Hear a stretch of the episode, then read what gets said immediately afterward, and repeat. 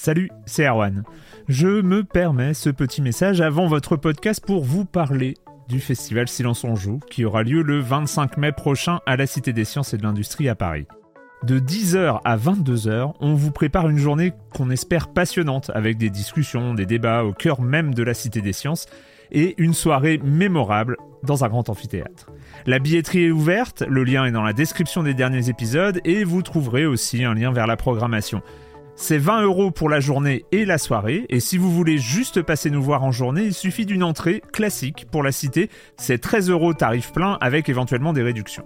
C'est la première fois qu'on organise un truc pareil et on espère vraiment que vous répondrez présente et présent. En tout cas, nous, on a très envie de vous croiser de rencontrer celles et ceux qui nous écoutent chaque semaine. Rendez-vous donc le 25 mai et je vous laisse avec votre épisode de Silence en joue ou de la bande-annonce ou de Gâchette gauche ou de Dans la boucle. Enfin bref, bonne écoute. I'm Sandra, and I'm just the professional your small business was looking for. But you didn't hire me because you didn't use LinkedIn jobs. LinkedIn has professionals you can't find anywhere else, including those who aren't actively looking for a new job but might be open to the perfect role, like me. In a given month, over 70% of LinkedIn users don't visit other leading job sites. So if you're not looking on LinkedIn, you'll miss out on great candidates like Sandra. Start hiring professionals like a professional. Post your free job on linkedin.com/people today. Silence en joueur, Juan Cario, bonjour.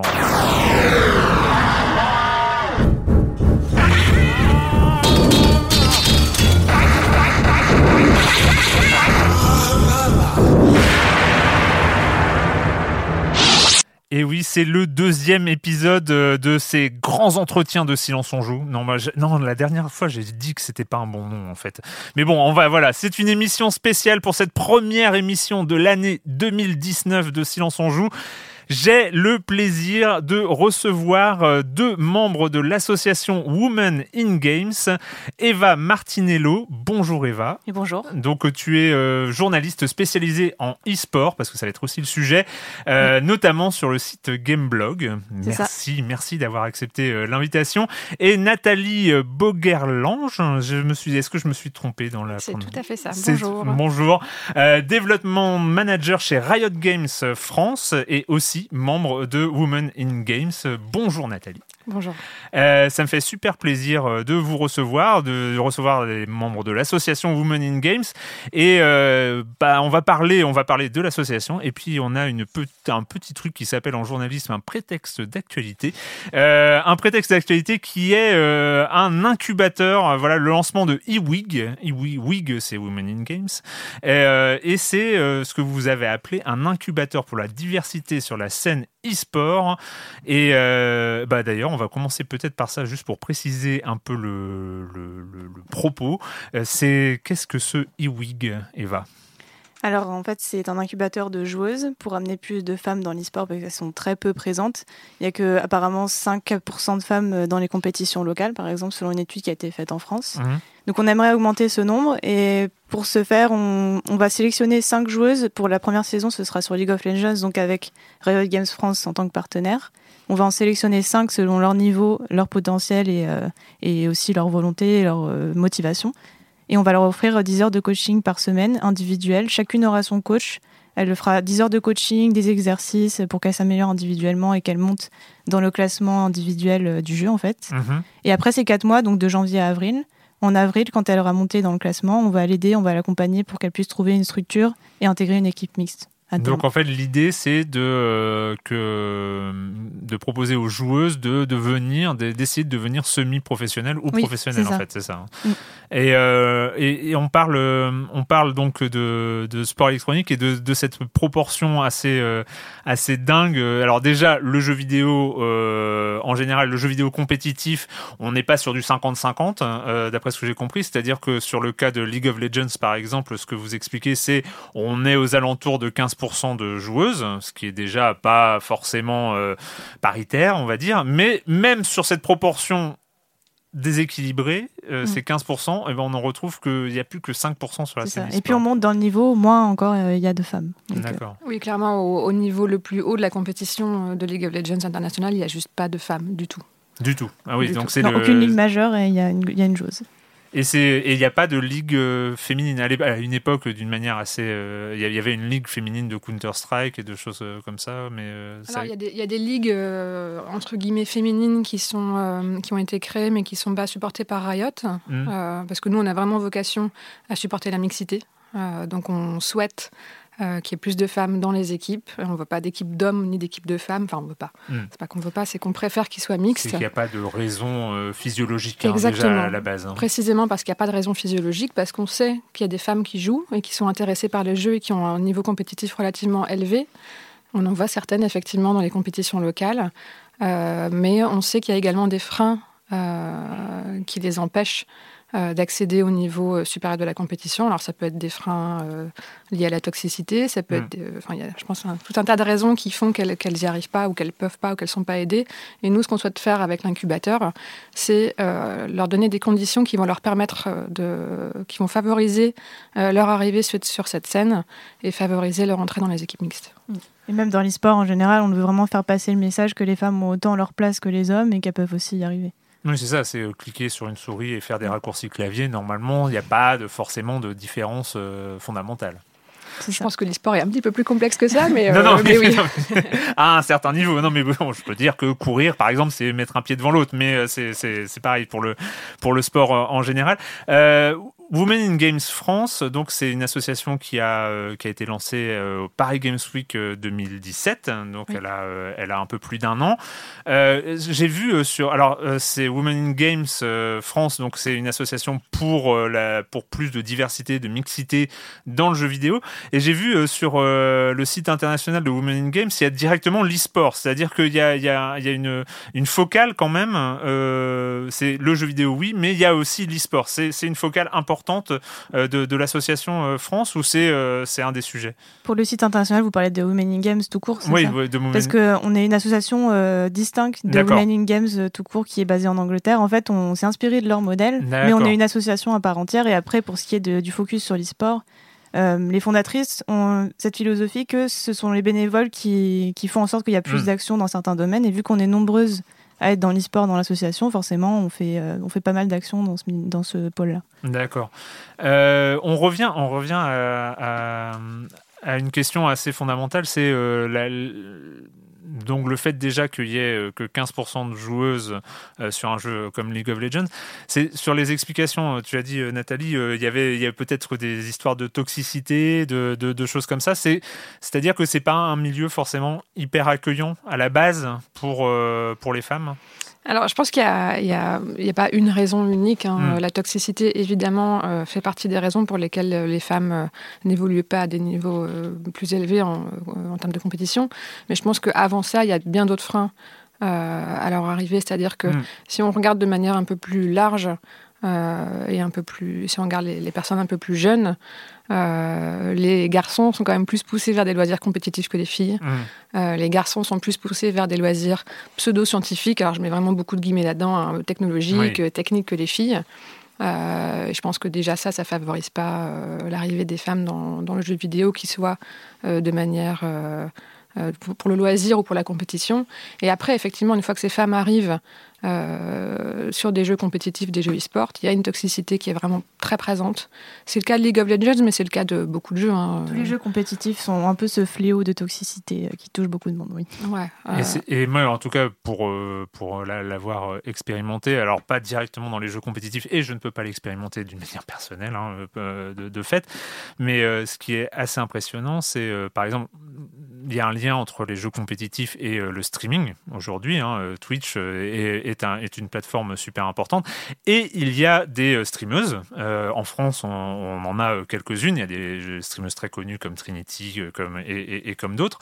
mais moi, je suis toujours impressionné par, par les, streameuses parce qu'il faut être vraiment une warrior pour être streameuse aujourd'hui et activer les commentaires.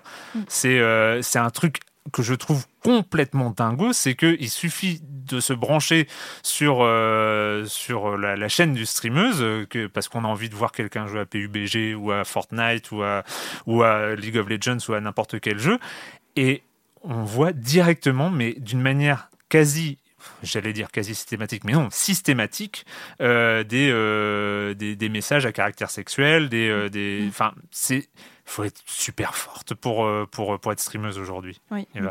Euh, on voit ça aussi dans les compétitions qui sont streamées sur Twitch parce que mm. dès qu'il y a une femme à l'écran, c'est exactement les mêmes réactions qu'il peut y avoir en face d'une streameuse. Et euh, la marraine du projet pour euh, l'incubateur, elle s'appelle Bully, donc Laure Vallée, mm. qui est animatrice notamment pour Riot Games dans la Ligue européenne. Donc son, métier fait qu'elle est censée être devant l'écran et elle, elle a expérimenté énormément, énormément de, critiques dès le début, mais même aujourd'hui, en fait, il y a mm. encore des gens qui continuent. Et en fait, c'est quelque chose qui ne s'arrête jamais.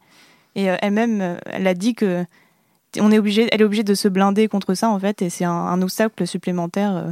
Après, tout le monde est jugé sur le physique et c'est un, domaine un peu cruel, on va dire Twitch, parce que sous, le couvert d'anonymat, les gens se permettent des choses qui ne se permettraient pas dans la vraie vie. Mais les femmes sont les premières victimes à ce niveau-là. parce que alors, euh, les, mecs, on, pourrait juger certains streamers sur le physique, hein, mm. euh, mais non, eux non. C'est. non, je pense que pour les hommes, il y a une toxicité également hein, qui, mm. est, qui est différente, qui porte probablement beaucoup moins sur le physique et beaucoup plus sur d'autres caractéristiques, sur le langage, euh, sur leur façon de jouer, euh, sur leur skill, comme on peut dire. Mm. Là où effectivement les femmes euh, sont attaquées, parce que c'est même pas commenté, c'est vraiment attaqué sur leur physique. je pense que l'exemple de Laure est un très bon exemple et c'est super qu'elle soit marraine du projet parce que c'est vraiment un, rôle modèle, je pense, pour les, pour les femmes qui veulent participer à la scène compétitive de jeux vidéo. parce que c'est une, une, analyste brillante. Mm. Euh, qui, euh, qui commente et qui analyse les matchs de League of Legends euh, au plus haut niveau depuis plusieurs années et qui, malgré son expertise qui est reconnue par toute la scène e-sport, continue à se prendre des réflexions, des tweets et des, des, conneries sur Ah bah t'as des cernes aujourd'hui, ah bah t'es mm. mal coiffé. Non, mais enfin, sérieux, les mecs, vous pouvez pas juste écouter ce qu'elle dit et vous inspirer plutôt que de regarder ses cernes. Enfin, on s'en fout en fait. Mm. Et c'est, je l'ai dit, hein, c'est systématique. Et moi, j'ai été, euh, j'ai été même étonné. C'est pour ça que je, donne le mérite euh, vraiment à toutes ces nanas qui continuent de, de, streamer malgré ça, parce que c'est quelque chose quand même qui peut. Euh, enfin, il faut supporter ce, ce, genre de choses, sachant que aussi l'intérêt de streamer, l'intérêt de streamer, c'est interagir avec sa communauté. Enfin, si on coupe les commentaires sur un stream, oui, c'est, mm. si on peut streamer en coupant les commentaires. Enfin, je sais même pas si c'est possible sur Twitch, mais mais à ce moment-là, pourquoi streamer? Enfin, c'est interagir avec sa communauté, que l'on soit une streameuse ou un streamer, c'est une des premières euh, motivations. Et donc, euh, c'est et même j'ai trouvé que certaines streameuses euh, gardaient une sorte de sens de l'humour que moi je trouvais au-delà de au-delà du courage enfin au-delà de, tolérer ce genre de truc et y répondre avec humour. Moi je trouve que euh, en 2018 c'est faire preuve d'une patience quand même qui est euh, qui est particulière.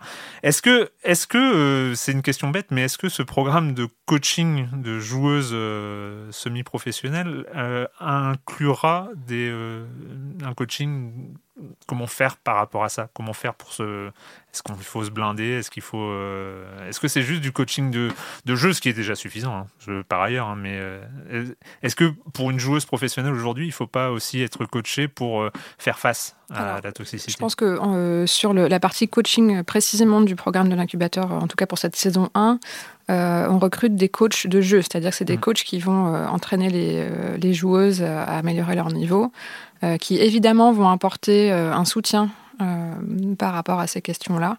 Après, ce ne sera pas le focus vraiment euh, de l'incubateur. En revanche, euh, on a toute une équipe au sein de Women in Games, mais également chez Riot Games, qui sommes très attentifs à ça. Hmm. Alors évidemment, on ne va pas aller contrôler ce que font les joueuses, aller regarder dans le détail ce qu'elles font, mais en revanche, on est vraiment committed, si je puis dire, hmm.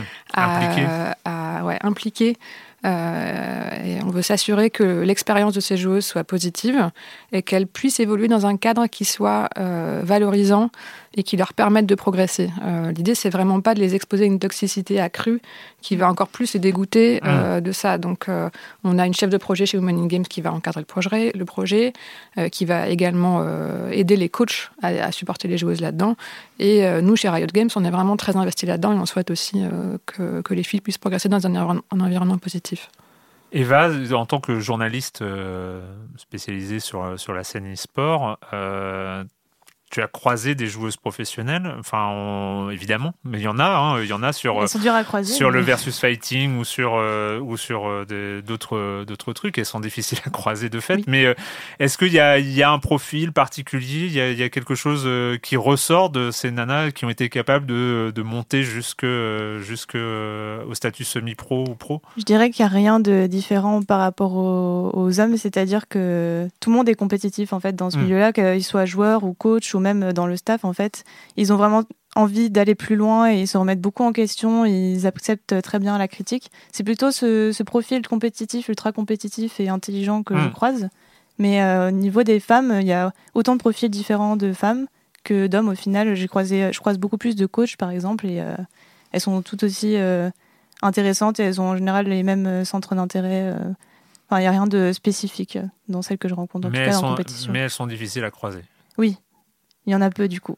Ouais. Surtout des joueuses, parce qu'on croise de plus en plus de coachs, par exemple. Par exemple, sur League of Legends, on a une, une head coach qui est sur la ligue nord-américaine, mais on n'a toujours pas de joueuse, par exemple. Et sur beaucoup de jeux, on commence à avoir de plus en plus de coachs, mais toujours pas de, toujours pas de joueuse pour les jeux d'équipe. C'est-à-dire, mais c'est intéressant parce que c'est du coup le rôle du coach, c'est le rôle euh, non visible entre guillemets, c'est euh, mais qui nécessite une connaissance du jeu qui est largement aussi bonne que celle des joueurs, même mm. voire plus meilleure parce que c'est un, un, rôle. Euh, du coup, ça en dit beaucoup quand même qu'il y ait des femmes coachs et pas de, et pas de joueuses à ce niveau-là. Je pense que c'est plus facile à gérer en termes de justement image publique. Par exemple, sur League of Legends, il y a une femme qui a été sur la ligue majeure aux États-Unis à un moment. Et en fait, elle a eu tellement de retours négatifs. Elle est toute, toute l'attention était centrée sur elle en fait à mm. chaque tournoi sur scène.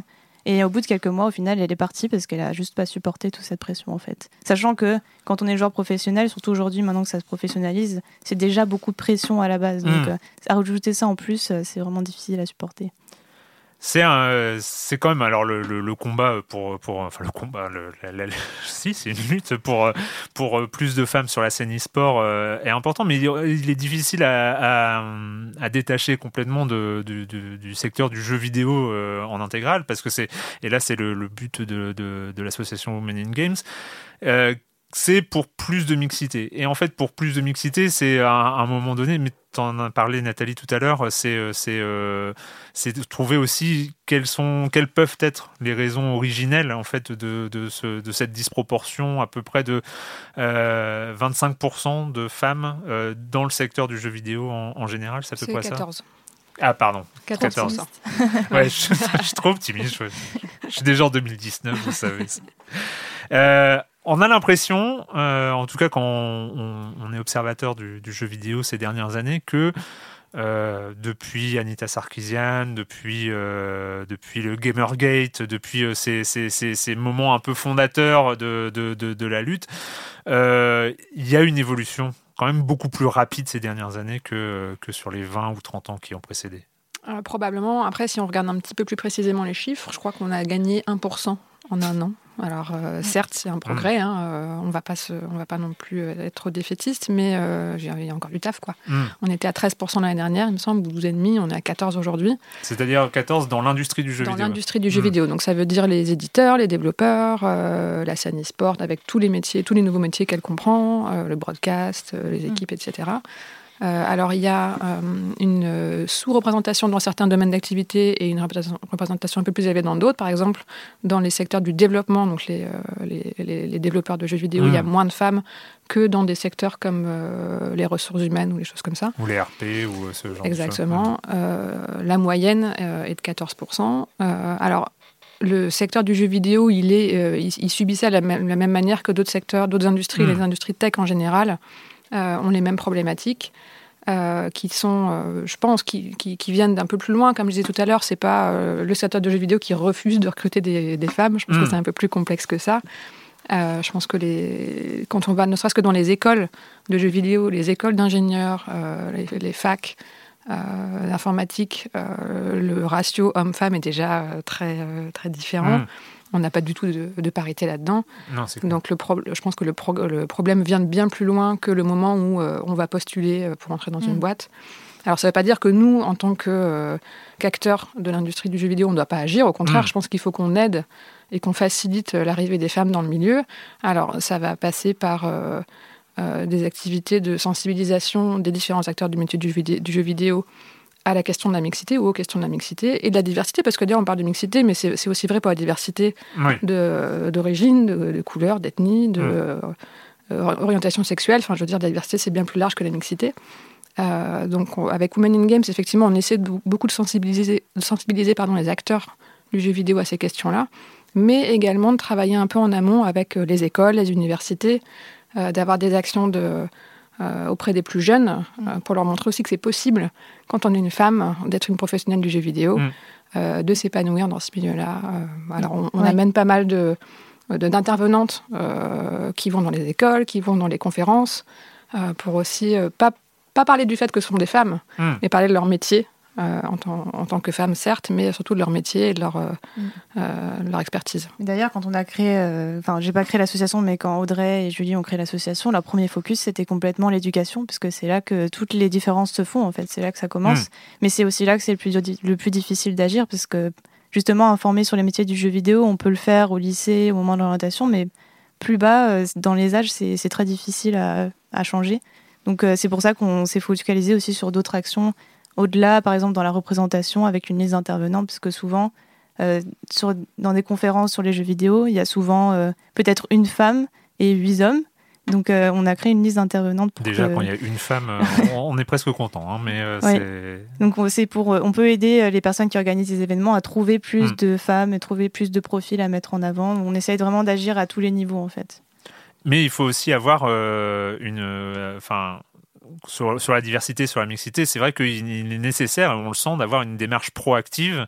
C'est-à-dire, euh, comme tu l'as dit euh, tout à l'heure, c'est aller voir les, aller voir dans les lycées euh, avant l'orientation, avoir pour que pour que les, les adolescentes puissent ne serait-ce qu'envisager euh, des, des, carrières dans ce secteur-là. C'est-à-dire que c'est quelque chose qui euh, peut être totalement occulté par, euh, bah, par les jeux vidéo d'une manière générale, parce que c'est des jeux vidéo avec des personnages masculins, avec un univers très masculin, et avec les représentants aussi des jeux vidéo qui sont des hommes, les, les grands créateurs de jeux, entre guillemets, aujourd'hui, les superstars, même si on commence à avoir des noms féminins. Et sur le site de Women in Games France, il y en a, il y a, il y a quelques, quelques noms féminins en France qu'on peut, qu'on peut ressortir, mais voilà, les, les, grands créateurs internationaux de, jeux vidéo sont encore euh, uniquement des hommes. Et, euh, et, donc euh, voilà, c'est tout ce travail en amont pour pour motiver les, les, les, étudiantes à... Il n'y a pas que ça, il y a aussi le manque d'informations sur les métiers du jeu vidéo en mm. général. Il y a toutes ces problématiques qu'on retrouve aussi dans le numérique sur mm. le fait qu'il n'y ait pas assez de représentation, mais le jeu vidéo, l'air de rien, il est encore... pour les parents, il y en a beaucoup qui viennent nous voir en demandant quel métier il y a parce qu'ils sont, ils sont même pas au courant en fait de tous les métiers qu'il y a derrière et de la diversité, surtout à part euh, développeurs et graphistes, par exemple, alors qu'il y a des centaines et des centaines de métiers différents au final. Donc il y a beaucoup d'informations à faire en, général dans le jeu vidéo aussi.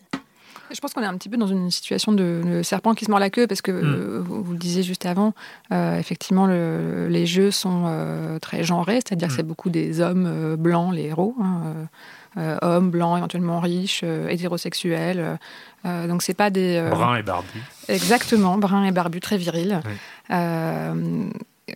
alors je vais faire une, assumption, hein, mais probablement parce que ces jeux sont développés par des hommes bruns, virils, etc.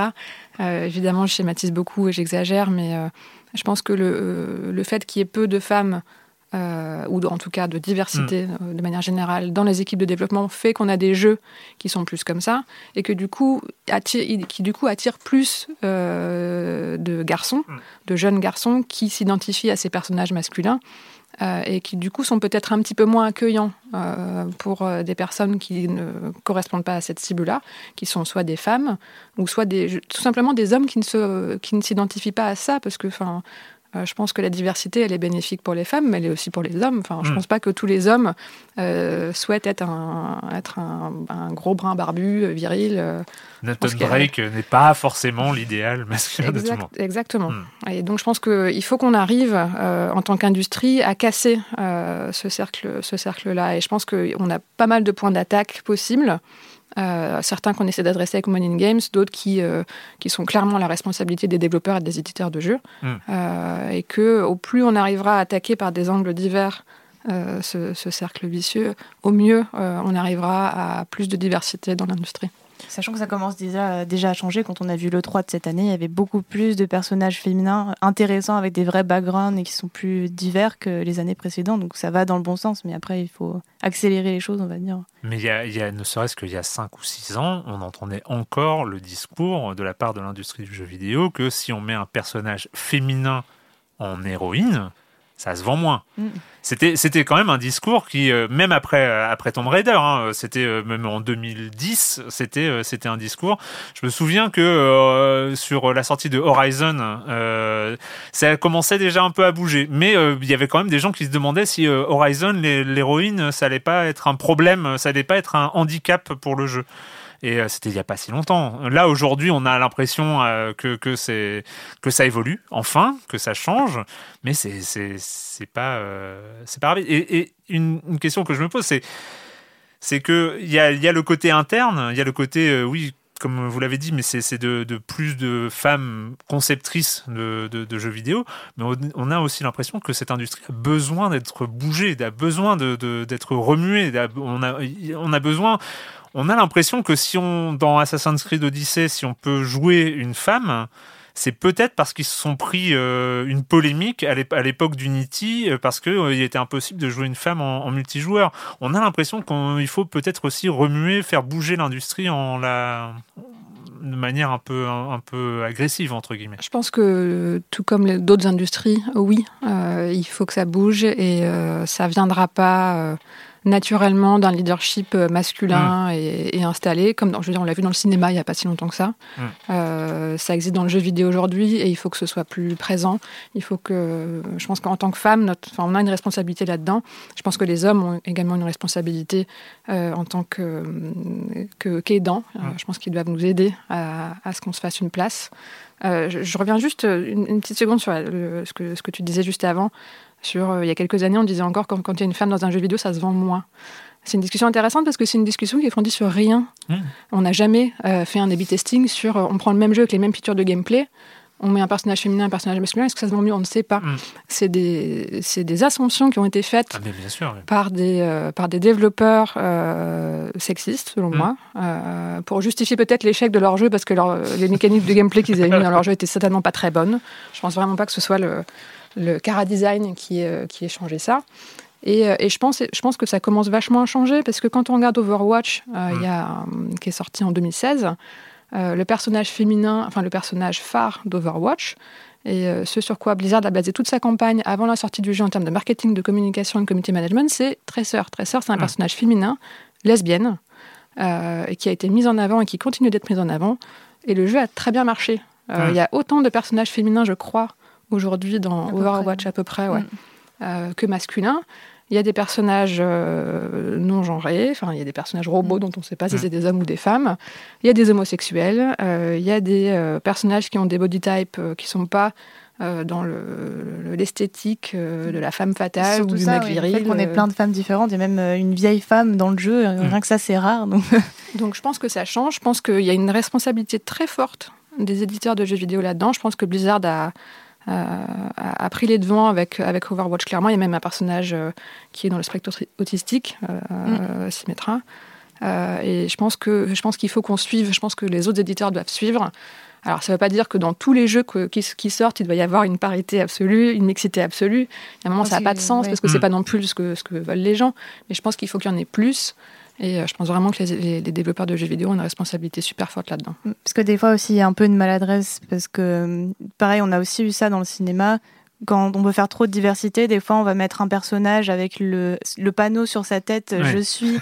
tu mets une catégorie, et en fait, il est défini que par ça, mais il mm. faut aller plus au-delà et que ça entre euh, naturellement dans le carré design aussi. Euh, la particularité de, Riot, euh, euh, c'est d'avoir très tôt pris les, devants et à organiser ses propres compétitions. En fait, la, scène e-sport de League of Legends est chapeautée par, par Riot. J'ai une question peut-être un peu bête, mais dans la politique nationale française, quand on a voulu avoir des femmes à l'Assemblée nationale, par exemple, bah, on s'est bien rendu compte que la bonne volonté ne suffisait pas et qu'à un moment, il fallait imposer cette parité par le haut. Est-ce que c'est pas une possibilité si on veut la, des femmes dans le, la scène e-sport Est-ce que euh, Riot, en tant qu'organisateur, ne peut pas à un moment décider écoutez, vous êtes gentil, vous n'y arrivez pas tout seul, ben donc on impose euh, la parité dans les équipes euh, compétitives? Je pense pas que ce soit malheureusement une bonne solution mmh. pour, pour plein de raisons. Je pense que le, le, souhait de Riot, c'est que euh, sa scène compétitive soit euh, la plus euh, compétitive possible, mm. la plus passionnante possible pour les joueurs, mais aussi pour les gens qui les regardent. Et que malheureusement, il n'y a pas suffisamment de femmes aujourd'hui pour permettre cette parité qui, sans, affecter la qualité mm. du jeu. je vais prendre un exemple un peu bête et un peu exagéré, mais si on mettait ça en place aujourd'hui, euh, il est très probable que ce qui se passe, ce serait qu'on aurait une équipe, euh, je sais pas moi, Fnatic par exemple, qui est une des, meilleures équipes du monde aujourd'hui sur League of Legends, qui est composée que d'hommes évidemment, et qu'on mettrait en, face une équipe de femmes juste pour avoir une parité, mais qu'elles se feraient juste euh, exploser parce qu'elles n'ont pas le niveau. Ah, moi, je malheureusement. Dis la parité à l'intérieur des, des, équipes, c'est-à-dire que Fnatic serait obligé d'avoir au ah, minimum deux femmes euh, dans, Mais je pense que c'est le même problème en fait. Je pense qu'il y aurait une malheureusement une différence de niveau trop élevée pour que euh, les matchs soient intéressants à mm. jouer, à regarder, mais vraiment même à jouer. Je pense que ce serait pas intéressant pour eux. Et je pense que ça, ça vient du fait qu'il n'y ait pas assez de femmes. Mm. Le jour où il y aura plus de femmes euh, sur les niveaux semi-pro puis pro, on pourra reparler de cette parité. Euh, après, je je, je, je me positionne, je, je, peux pas positionner Riot en disant on souhaite ou non la parité euh, imposée. Aujourd'hui, non. Est-ce que ce sera le cas un jour? Honnêtement, j'en sais rien. Je pense pas parce que c'est vraiment pas euh, l'approche que Riot prend de manière générale. On, on, veut les meilleurs. On hmm. veut que les meilleurs jouent. Moi, personnellement, je souhaite que dans ces meilleurs, il y ait des femmes. Mm. Je pense que Riot le souhaite aussi. Après, de là à l'imposer, c'est un discours qui n'a pas lieu d'être aujourd'hui tant qu'il n'y a pas suffisamment de femmes mm.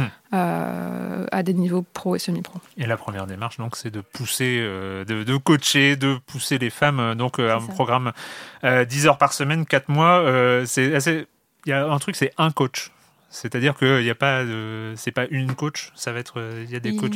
Euh, notre liste n'est pas encore arrêtée, mais il y a aussi des femmes qui se sont proposées. Donc on aura sûrement des coachs masculins et des coachs féminins.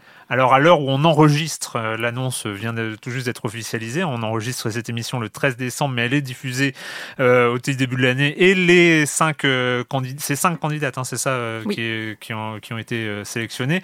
du coup, le programme, c'est on en, elles vont bosser, hein, elles vont bosser quand même 10 heures par semaine avec avec un coach, mais je pense que généralement elle joue un peu plus que 10 heures par semaine. Euh, c'est, euh, on aura, c'est quoi le, la, suite du programme? C'est en avril, mai, on, on, commence à avoir euh, des, ça passe à la deuxième phase, c'est-à-dire trouver des structures. Oui, c'est ça. Donc de janvier à avril, le coaching toutes les semaines et d'avril à août, la recherche d'équipe et l'intégration dans une structure mixte. Et après, on continue avec d'autres saisons sur d'autres jeux, d'autres joueuses et on continue. Donc ça, le, but, euh, le but, c'est donc d'avoir plus de plus de présence euh, féminine à tous les niveaux. Euh, enfin, à tous les niveaux. Est-ce que est-ce que il y a un jeu où il y a une, une présence féminine à, très haut niveau? Est-ce que ça existe sur la scène e-sport?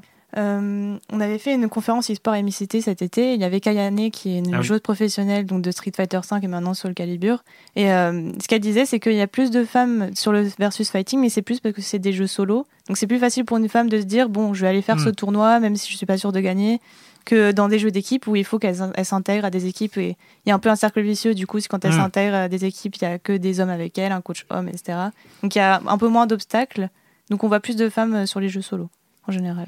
Il y en a quand même quelques-unes. Euh, enfin, je pense à Scarlett sur euh, StarCraft 2 qui a mm. gagné euh, l'année dernière, je crois, le championnat du monde. Mm. on a Geguri sur Overwatch, enfin, qui est une histoire intéressante aussi par rapport à Toxicité, qui mm. s'en est quand même pris plein la gueule avant d'être accepté Parce que, oui, en tant que joueuse pro. Il y a une situation assez étrange en Asie, c'est qu'il y a beaucoup plus de public féminin. Quand on va dans les compétitions, il y a plus de femmes que d'hommes qui regardent les joueurs. Et au final, euh, il y a tout autant d'obstacles euh, quand on entre hmm. sur la scène. Et Geguri, c'est une joueuse qui est entrée dans le top 500 des joueurs coréens sur Overwatch.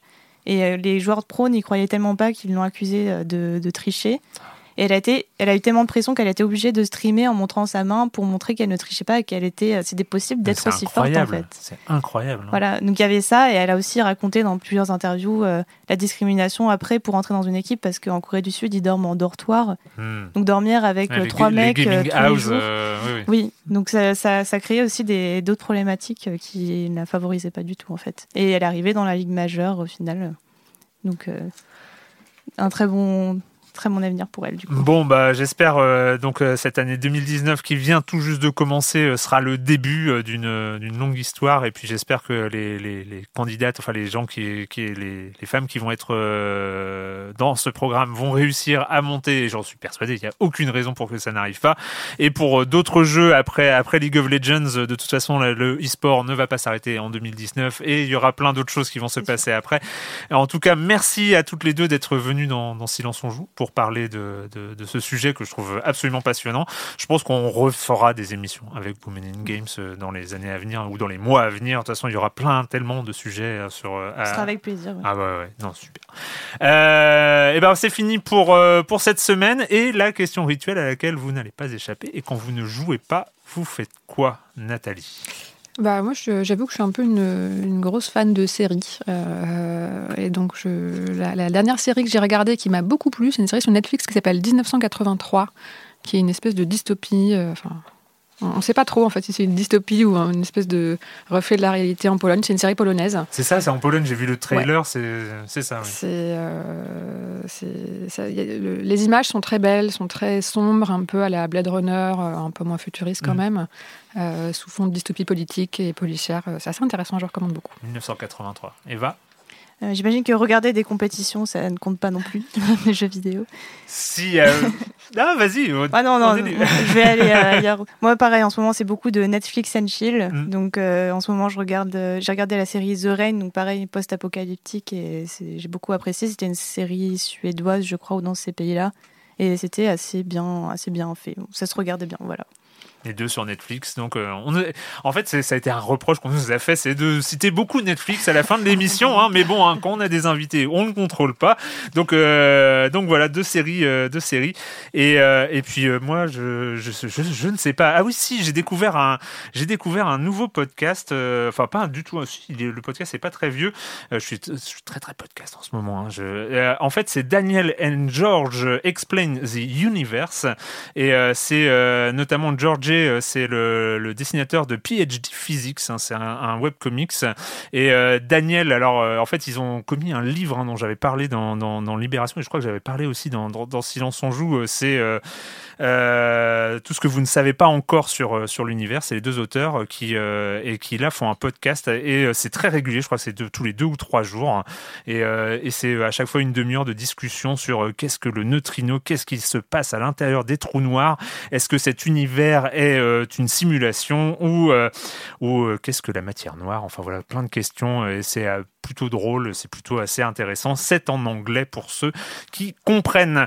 voilà, bah merci à toutes les deux d'être venues et, et nous on se retrouve, on se retrouve à la réalisation. J'oublie toujours à la réalisation, c'est Quentin Bresson et nous on se retrouve la semaine prochaine sur sur les internets, sur Binge Audio et sur libération.fr. Ciao. Hi, I'm Daniel, founder of Pretty Litter. Did you know cats tend to hide symptoms of sickness and pain? I learned this the hard way after losing my cat, Gingy. So I created Pretty Litter, a health monitoring litter that helps detect early signs of illness by changing colors, saving you money and potentially your cat's life. Pretty Litter is veterinarian developed, and it's the easiest way to keep tabs on your fur baby's health right at home. Go to prettylitter.com and use code ACAST for 20% off your first order and a free cat toy. Terms and conditions apply. See site for details.